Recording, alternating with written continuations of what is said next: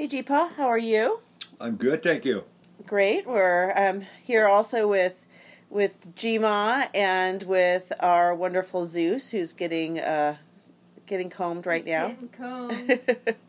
um, it's a beautiful day out. It is the fourth of June, two thousand nineteen, and uh, we were chatting a little bit about the gift of sobriety, and I wanted to uh, hear your thoughts about that, Jeepa.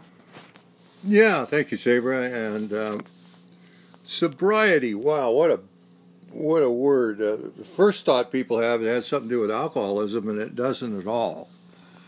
Sobriety is um, uh, definition is the art of clear thinking. You have a sober thought, which means that you you you you are clear in that thought. You are you see it like it's uh, ice clear water up in the Arctic somewhere. It's just pure. So, how many pure thoughts uh, do you really have? And that's a real question. When you have a sober thought, you know, it's not clouded by prejudice, it's not clouded by uh, your opinion, it's not clouded by your desires, or it's, it's clear. What is that, a sober thought? You have to ask that question yourself because sobriety is clear thinking. Now, in terms of alcoholism, if you start drinking or drugging, uh, your thoughts get all kind of mushed up a little bit, and uh, you don't own your thoughts. Your thoughts now become infected, uh, just like the idea of, oh, I, I feel a lot better now. when in fact, if you weren't feeling so good, uh, you might have uh, an unclear thought. So, sobriety is really how clear is your thought. For example, uh, you're mad, you're angry, you're you're upset, you're you're PO'd at something, or you're you're just bored or depressed.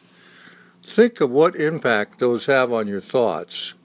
They're clouds over your thoughts.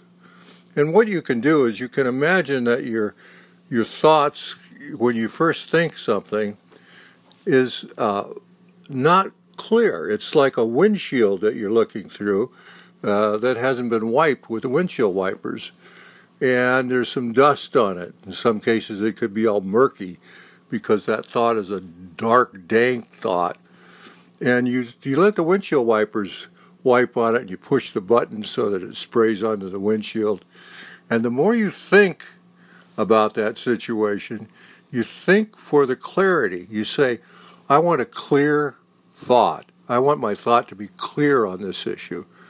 And it could be a really important issue. It could be an issue about, uh, let, us imagine your, your, your thought is about, I, uh, am I going to or am I not going to unplug my uh, mother or father from the, uh, the uh, life-sustaining equipment? And you've got that responsibility. So you're sitting there saying, I need a clear thought, I need a sober thought.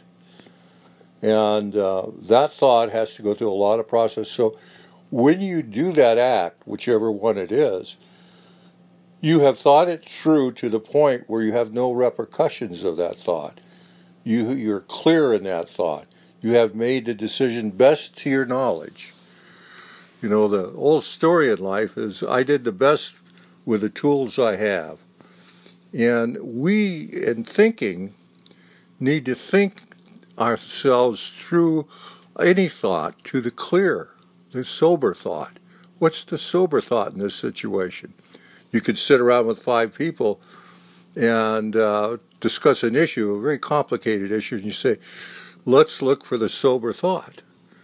And they say, What do you mean, let's look for the sober thought? You say, Let's look for the crystal clear thought that all of us see that thought. Now, example, let's say it's about prejudice, and people are sitting at the table about prejudice. But the simple, clear thought that all the people can arrive at is that that person that they're talking about, or that group, is first of all and more important human beings. That's the that's the sober thought. Now, all the other thoughts that spin off of that are maybe, you know, variations of that sober thought. But the sober thought is these people are human beings. So when we think of a sober thought, we have to think of that it, it's the key to its universality. What is that one important point on that thought that we can all agree on? If we talk about democracy, what is the key important